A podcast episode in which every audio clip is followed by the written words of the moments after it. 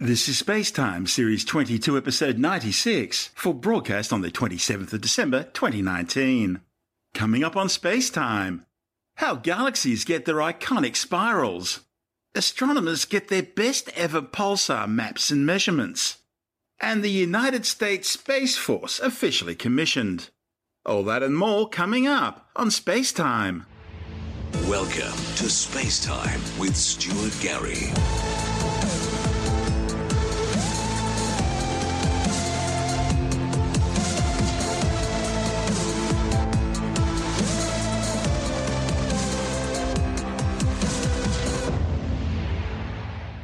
A new study claims galactic magnetic fields could be playing an important role in shaping those elegantly sweeping arms of spiral galaxies like the Milky Way. The question of how spiral arms are formed has long puzzled astronomers, sparking intense debate. The new findings, reported in the Astrophysical Journal, are based on observations of the spiral galaxy M77, also known as NGC 1068, located about 47 million light years away in the constellation Cetus the Whale.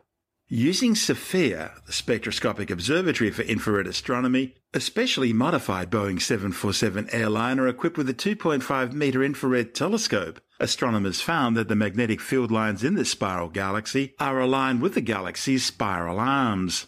The findings suggest that magnetic fields may play an important role in shaping the evolution and structure of spiral galaxies. One of the study's authors, Enrique Lopez Rodriguez from NASA's Ames Research Center in California, says scientists already have a pretty good understanding of how gravity affects galactic structures, but are now just starting to learn the role magnetic fields play. Sofia's infrared observations show that the magnetic fields along the spiral arms of M77 are streamlines that closely follow the circling arms. Galactic spiral arms are filled with dust and gas, molecular clouds of intense star formation called starburst, and lots of newborn stars.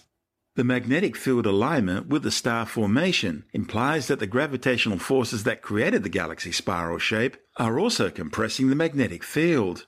The alignment supports the leading hypothesis for how spiral arms are forced into their spiral shape, known as density wave theory. It states that dust, gas, and stars in the arms of spiral galaxies are not fixed in place like blades on a fan. Instead, the material moves along the arms as gravity compresses it, like items on a conveyor belt. The magnetic field alignment stretches right across the entire length of the massive spiral arms of M77, approximately 24,000 light years across. It's the first time scientists have seen magnetic fields aligned at such large scales with current starbirth in the spiral arms. All this implies that the gravitational forces which create the galaxy's spiral shape are also compressing its magnetic field supporting the density wave theory. Celestial magnetic fields are notoriously difficult to observe. SOFIA's telescope is designed for infrared astronomy observations in the stratosphere at altitudes of around 12 kilometers or 41,000 feet. The Flying Observatory's newest instrument, the High Resolution Airborne Wideband Camera Plus, also known as the HAWC Plus, uses far infrared light to observe celestial dust grains, which align perpendicular to the magnetic field lines. From these results, astronomers can infer the shape and direction of the otherwise invisible magnetic field. Far infrared light provides key information about magnetic fields because the signal's not being contaminated by emissions from other mechanisms, such as scattered visible light or radiation from high energy particles. Further observation should help astronomers better understand how magnetic fields influence the formation and evolution of other types of galaxies, such as those with irregular shapes. You're listening to Space Time. Still to come, the best ever map and measurements of a pulsar the US Space Force officially commissioned. And later in the science report, how cats use marks on their ears to help them communicate. All that and more still to come on Space Time.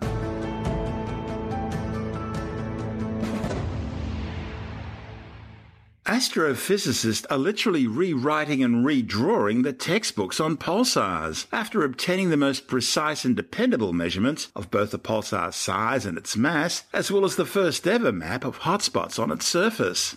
Pulsars are rapidly rotating neutron stars, the superdense stellar cores of stars far more massive than the Sun, which have ended their lives in spectacular supernova explosions. The new observations were provided by NASA's Neutron Star Interior Composition Explorer, or NICER, an X ray telescope mounted aboard the International Space Station.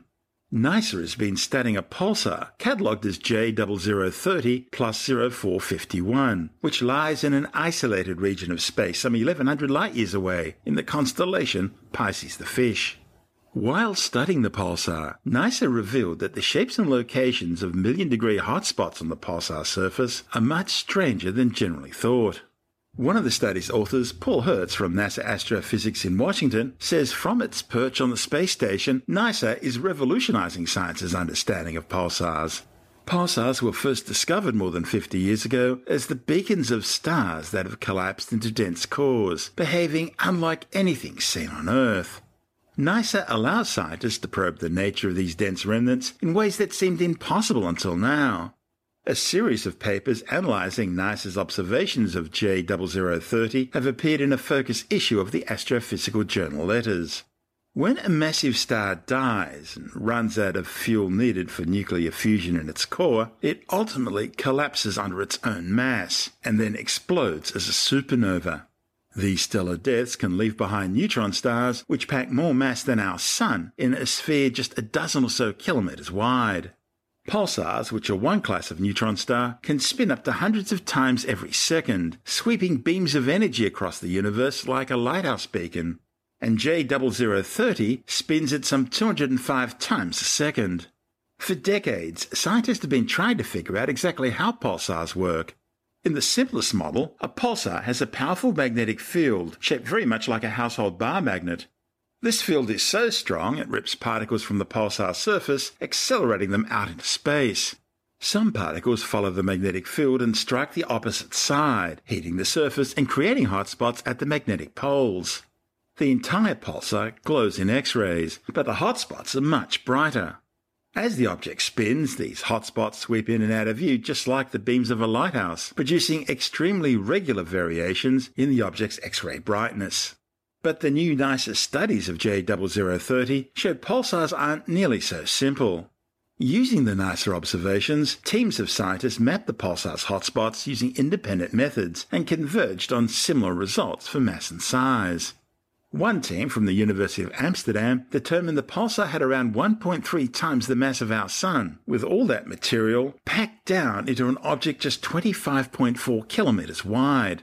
This is what makes pulsars the densest objects in the universe other than black holes. The other team from the University of Maryland found the pulsar has about 1.4 solar masses and is around 26 kilometers across. A pulsar is so dense, its gravity warps nearby space-time, the fabric of the universe as described by Einstein's general theory of relativity, in much the same way as a bowling ball on a trampoline will stretch the surface. Spacetime is so distorted by this frame dragging process that the light from the side of the pulsar facing away from us is bent and redirected towards our view. This makes the neutron star look much bigger than it really is. The effect also means that hotspots may never completely disappear as they rotate to the far side of the star. NICER can measure the arrival of each X-ray from a pulsar to better than 100 nanoseconds, a precision about 20 times greater than previously possible. This allows scientists to take advantage of this frame dragging effect for the first time. NICER is looking towards the pulsar's northern hemisphere. Now, based on the textbook image of pulsars, when astronomers map the shapes and locations of the hotspots on this neutron star, they expected to find just the one. But instead, they detected between two and three hotspots, all in the pulsar's southern hemisphere. Computer simulations by the University of Amsterdam, using overlapping circles of different sizes and temperatures to recreate the X ray signals, identified two hotspots, one small and circular, the other long and crescent shaped. However, computer simulations by the University of Maryland team with ovals of different sizes and temperatures instead found two possible and equally likely hotspot configurations. One has two ovals that closely match the pattern found by the University of Amsterdam team, the other adds a third cooler hotspot slightly askew of the pulsar's south rotational pole. Previous theoretical predictions suggested that the hotspot locations and shapes could vary, but these studies are the first to map these surface features. Scientists are still trying to determine exactly why the pulsar's hotspots are arranged and shaped the way they are.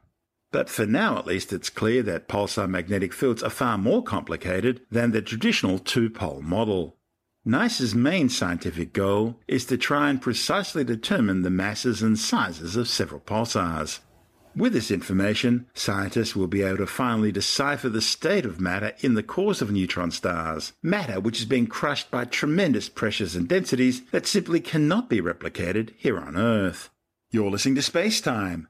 Coming up next, the United States Space Force is now a thing and a third spacewalk for crews aboard the International Space Station as they carry out a service and upgrade to their alpha magnetic spectrometer, a device designed to capture cosmic rays and antimatter particles and hunt for signs of mysterious dark matter.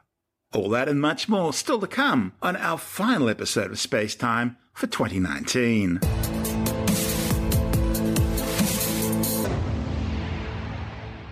US President Donald Trump has formally signed the 2020 National Defense Authorization Act, which officially establishes the United States Space Force as a new sixth branch of the American Armed Services. The official signing ceremony was held at Joint Base Andrews in Maryland. This is a truly historic day for the American Armed Forces.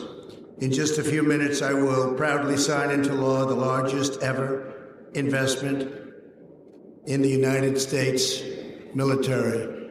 In fact, I can say the largest ever by far. Today also marks another landmark achievement as we officially inaugurate the newest branch of our military. This is a very big and important moment. It's called the Space Force.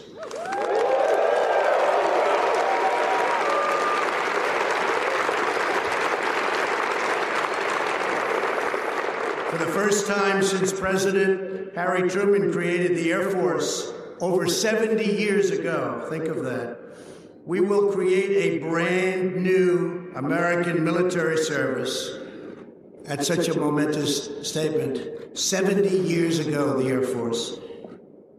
With my signature today, you will witness the birth of the Space Force, and that will be now officially the sixth branch of the United States Armed Forces. That is something really It's a big moment. That's a big moment, and we're all here for it. Space. There'll be a lot of things happening in space. Because space is the world's newest warfighting domain. Amid grave threats to our national security, American superiority in space is absolutely vital. And we're leading, but we're not leading by enough, but very shortly we'll be leading by a lot. The Space Force will help us deter aggression and control the ultimate high ground. I particularly want to thank Vice President Mike Pence. He was so involved in this with me. This was a uh, a real with the spirit, the uh, the love that I think we can say, Mike, that we both had for this project because we realized how important it is to our military, to our future, to our defense. Uh, so important. And it's going to blend in magnificently with everything else that we have. So I want to thank Mike Pence. Mike, thank you very much.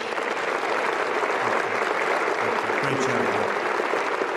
It was nearly half a century from Kitty Hawk to the creation of the Air Force, and now it's 50 years after Apollo 11 that we create the Space Force. With today's signing, I will proudly appoint General Jay Raymond, the first Chief of Space Operations, and he will become the very first member of the Space Force, and he will be on the Joint Chiefs. He will be on the Joint Chiefs, which are now expanding by one position. That's a very powerful position. So, General Raymond, congratulations, and thank you for everything you've done.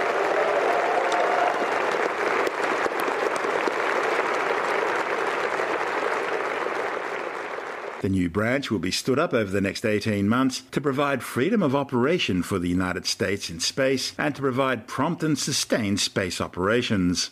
The Space Force's primary duties will include protecting the interests of United States assets in space and deterring aggression from other nations in space. Both Russia and China already have their own well established space forces within their military hierarchies.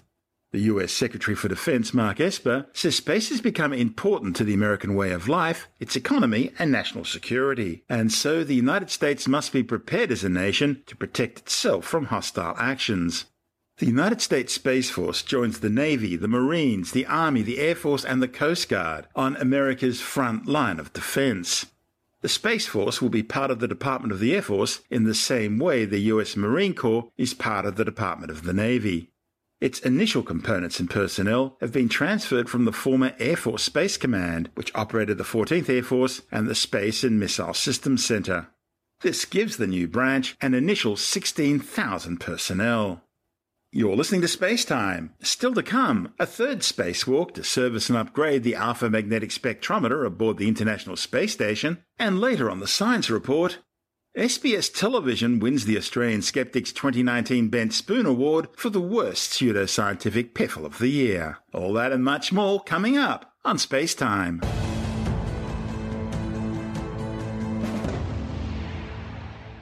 The crew aboard the International Space Station have carried out the third of four planned spacewalks to service and upgrade AMS 02, the Alpha Magnetic Spectrometer, a device designed to capture cosmic rays and antimatter particles and to hunt for signs of mysterious dark matter.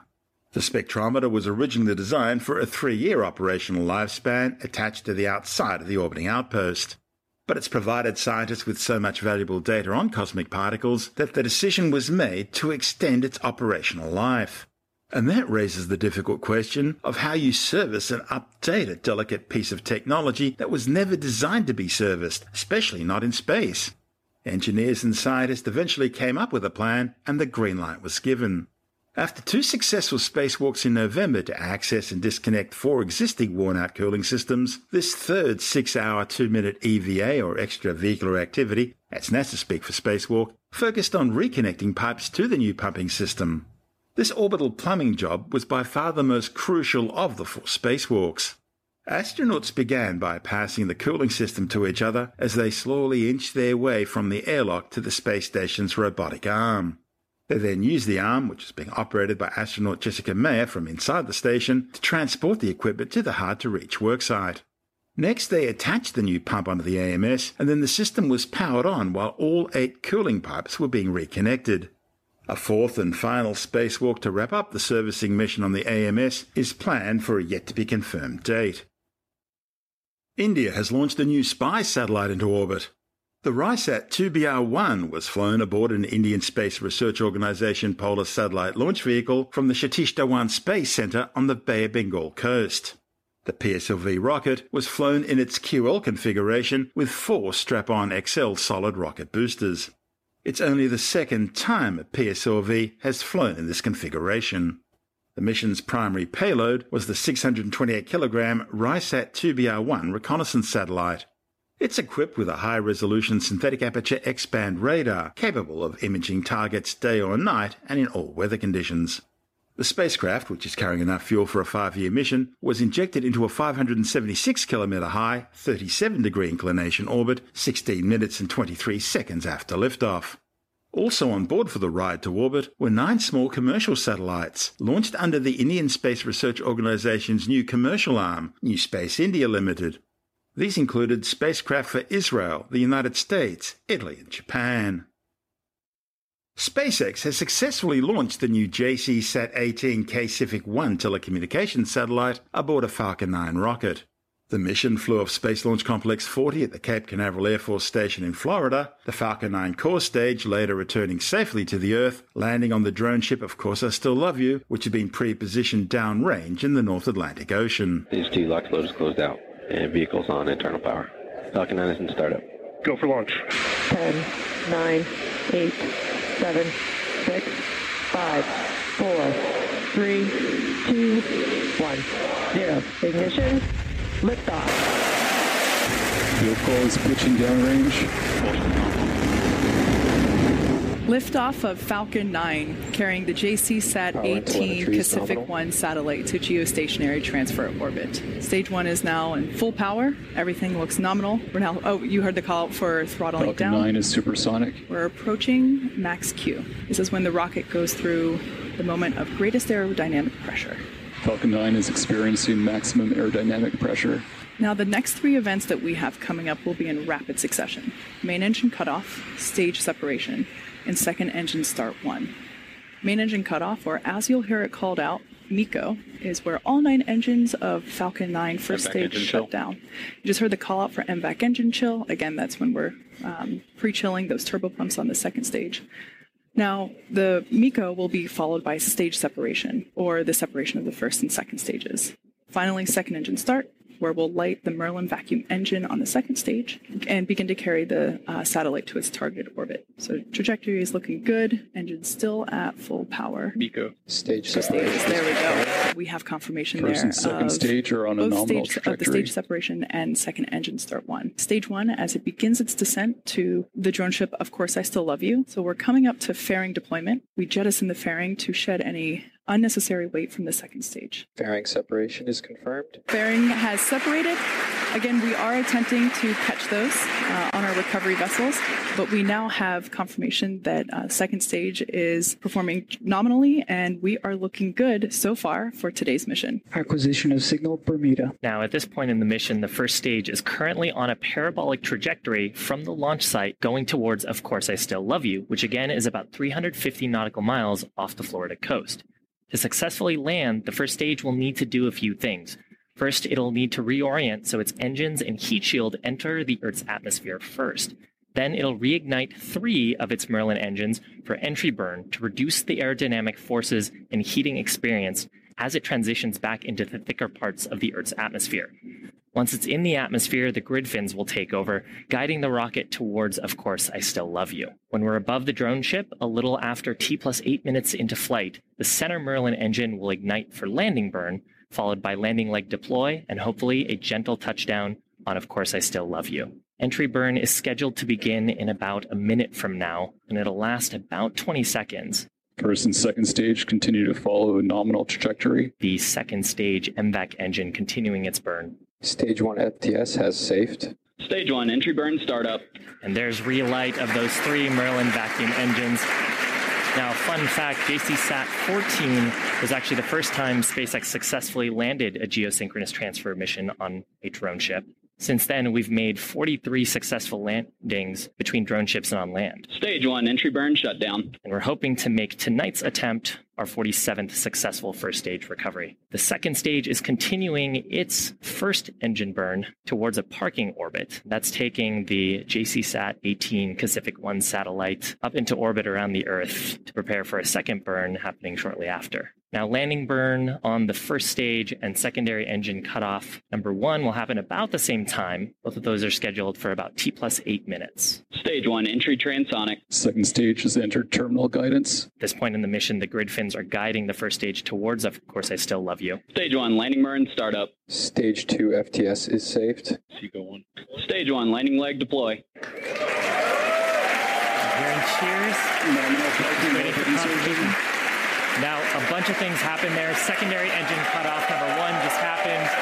The spacecraft is in a good parking orbit, and booster 1056 has just recovered it for the third time. This is our 47th successful landing. Congratulations to the whole team here. Now, with that, the second stage is currently in orbit and will continue coasting for about 20 minutes until the phasing is correct for secondary engine start number two. The same Falcon 9 core stage had previously flown on both the CRS 17 and CRS 18 Dragon cargo ship missions to the International Space Station back in May and July. SpaceX also attempted to capture the Falcon 9's payload fairings using two chaser boats, Ms. Tree and Ms. Chief, but failed on this attempt with both sections splashing down in the ocean. Still, the Hawthorne, California based company did retrieve them later and will attempt to refurbish them for reuse on future missions. The JCSat 18 Kacific 1 satellite is a high throughput communications satellite jointly owned by Japan's Sky Perfect JSAT and Singapore based Kacific broadband satellites. The spacecraft's Kacific 1 payload is designed to deliver broadband services using 56 Ka band narrow beams selectively tailored to cover precise pockets of demand in a geographically dispersed footprint of 20 Pacific and Southeast Asian nations. Meanwhile, the JCSat 18 payload aboard the spacecraft uses conventional Ku band transponders and spot beams, providing mobile and broadband services across the Asia Pacific, including Far East Russia. It may be the end of the holiday season, but China's space blitz of late is continuing with the launch of two more BeiDou 3 navigation satellites, followed by a new Sino Brazilian Earth observation satellite. The BeiDou 3 MEO 23 and 24 navigation satellites were flown into orbit aboard a Long March 3B rocket from the Xichang Satellite Launch Center in southwestern China's Sichuan province. The spacecraft are the 43rd and 44th in the BeiDou navigation satellite system, the 17th and 18th of the new BeiDou 3 navigation satellites, and the 23rd and 24th BeiDou satellites placed into medium Earth orbit, marking the completion of the core BeiDou 3 constellation system. However, China plans to launch another eight BeiDou 3 satellites next year as orbital spares. Three into medium Earth orbits, three into inclined geosynchronous orbits, and two into geostationary orbits. Meanwhile, just days after the BeiDou 3 launch, Beijing launched a Long March 4B rocket from its Taiyuan Satellite Launch Center in northern China's Jiangxi province, carrying a new joint Chinese-Brazilian Earth Resources satellite, the CBER 4A. The new probe will replace the existing CBER 4 satellite, which was launched back in 2014. The new spacecraft's equipped with three optical payloads, a Chinese-built wide-range panchromatic multispectral camera, a Brazilian-built multispectral camera, and a Brazilian-built wide-field imager. The probe will collect remote sensing data, surveying land resources and environmental conditions, and undertaking research into climate change. The mission also carried eight small microsatellites into orbit, including Ethiopia's first ever spacecraft, the ETRIS 1, a wide range multispectral remote sensing satellite. Russian Space Forces have launched the Soyuz 21B rocket carrying a GLONASS M navigation satellite into orbit. The Soyuz, equipped with a Fregat upper stage, was launched from the Plesetsk Cosmodrome 800 kilometers north of Moscow. The spacecraft was successfully deployed into a 19,100 kilometer high orbit where it'll replace an older satellite. GLONASS is a Russian satellite navigation system similar to America's GPS, China's BeiDou, and Europe's Galileo global satellite navigation systems. The GLONASS constellation consists of 24 satellites spread over three orbital planes with eight satellites in each. Designed for a seven year lifespan, the GLONASS M is a 1,415 kilogram second generation navigation satellite. It's not known how many more GLONASS M satellites are likely to be launched, as Moscow's already started flying the newer, more advanced third generation GLONASS K1 and is expected to begin flights of the even more advanced K2 shortly.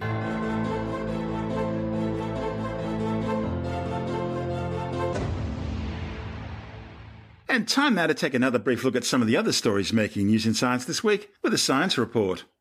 Well, the bad news is it is now impossible for Earth not to increase average global temperatures by 2 degrees Celsius in coming years. To make matters worse, a new study warns that depending on how quickly that increase occurs, we could see local temperatures get even warmer. A report in the journal Nature Climate Change looked at the climatic impacts of global warming to the same temperature either quickly under high emission scenarios or over a longer period of time. Scientists found that for the same global temperature increase, between 85 and 91% of people worldwide would experience higher average local temperatures with short term warming compared to a longer term, more stable warming regime. The likelihood of extreme heat is also at least twice as high in some places under the short term warming scenario. And for Australia, it's also projected to be hotter under the rapid warming scenario compared to the slower warming equivalent. A new study published by the CSIRO's Centre for Southern Hemisphere Ocean Research warns that global warming will make it more difficult to predict year to year global climate variations. The findings, reported in the journal Nature Climate Change, are a consequence of changes to long term climatic patterns in the Northern Hemisphere. The results point to the culprit being the effects of global warming on the Pacific Decadal Oscillation, a year round pattern operating across the Pacific Ocean. In a time of global climate uncertainty and growing populations, reliance on alternative sources of clean drinking water is ever increasing. New research led by Southern Cross University has found an unexpected benefit at the Sydney desalination plant. It seems the excess salty water discharge is attracting lots of fish. The desal plant's been activated following the record breaking drought, which is drying the entire Australian continent and showing no real signs of easing. You can read the findings in full in the Journal of Environmental Science and Technology.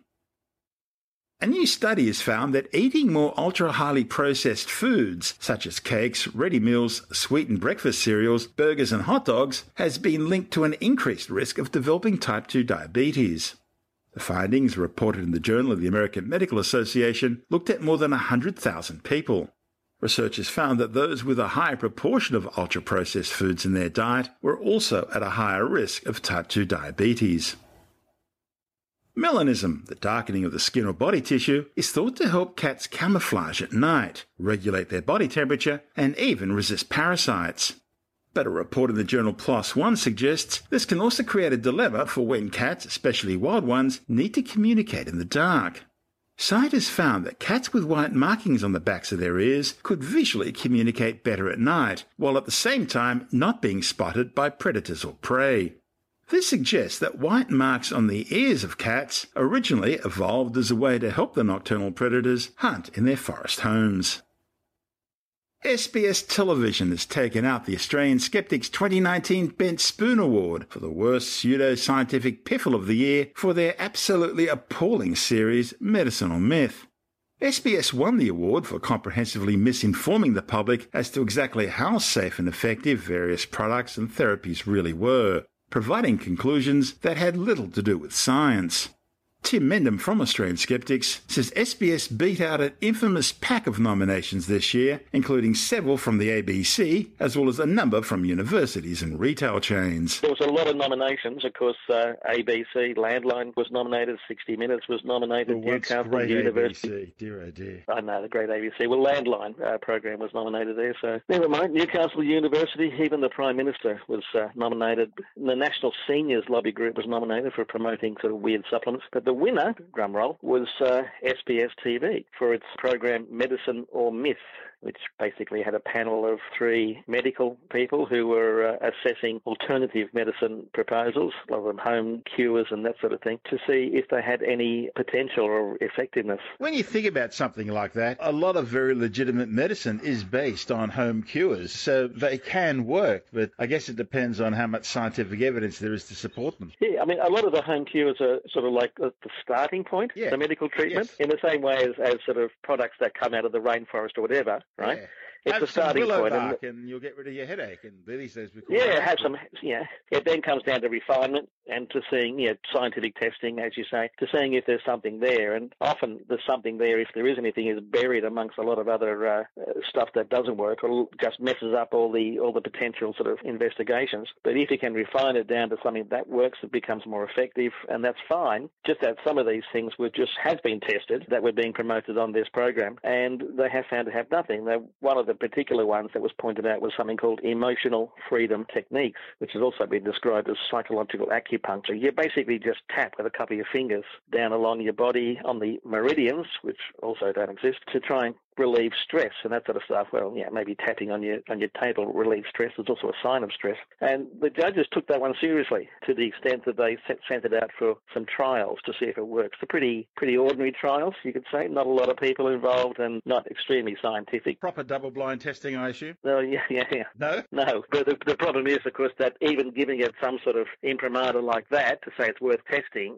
gives it a lot of publicity on national TV. Now, there were some things there that were obviously sort of just totally jokey, and the judges looked askance, but they looked at enough things, which they should look askance at, that they seemed to take seriously, certainly more than one of them, of the three judges, and that was our worry, that it's the people watching don't necessarily see the tests, they don't see all the context of it, they just see three judges even listening to some of this stuff means it's worthwhile following. And, And who honestly, were the judges? Judges were uh, one of them was a well-known neurosurgeon who has been around a lot. He's obviously not shy in self-promoting. Um, another one was a GP and author, and a third one was a biochemist, immunologist, uh, associate professor. Good credentials there. Yeah, yeah, I mean, quite worthwhile credentials, and that is part of the problem, of course. That if people with these credentials are giving these things credence, then you have to worry. Yeah, if if the judges were all sort of out and out new age hippies and things, you'd say, oh yeah, you know, they're giving the awards to their friends, uh, or giving, you know, sort of following up for tests because of they they have the same point of view. These judges should be uh, dispassionate about it, and maybe they were. You never know, of course, with TV programs how much editing goes on and how many raised eyebrows there might have been. But even so, having some of this stuff on TV is a great worry. So everyone agreed that medicinal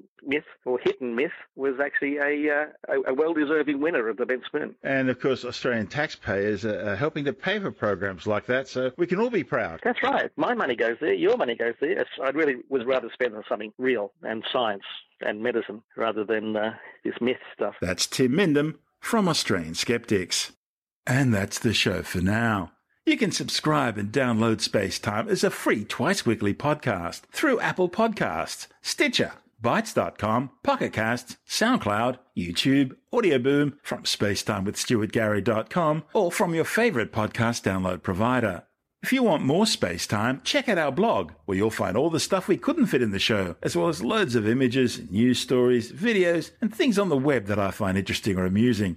Just go to spacetimewithstuartgary.tumblr.com. That's all one word and in lowercase, and that's Tumblr without the E.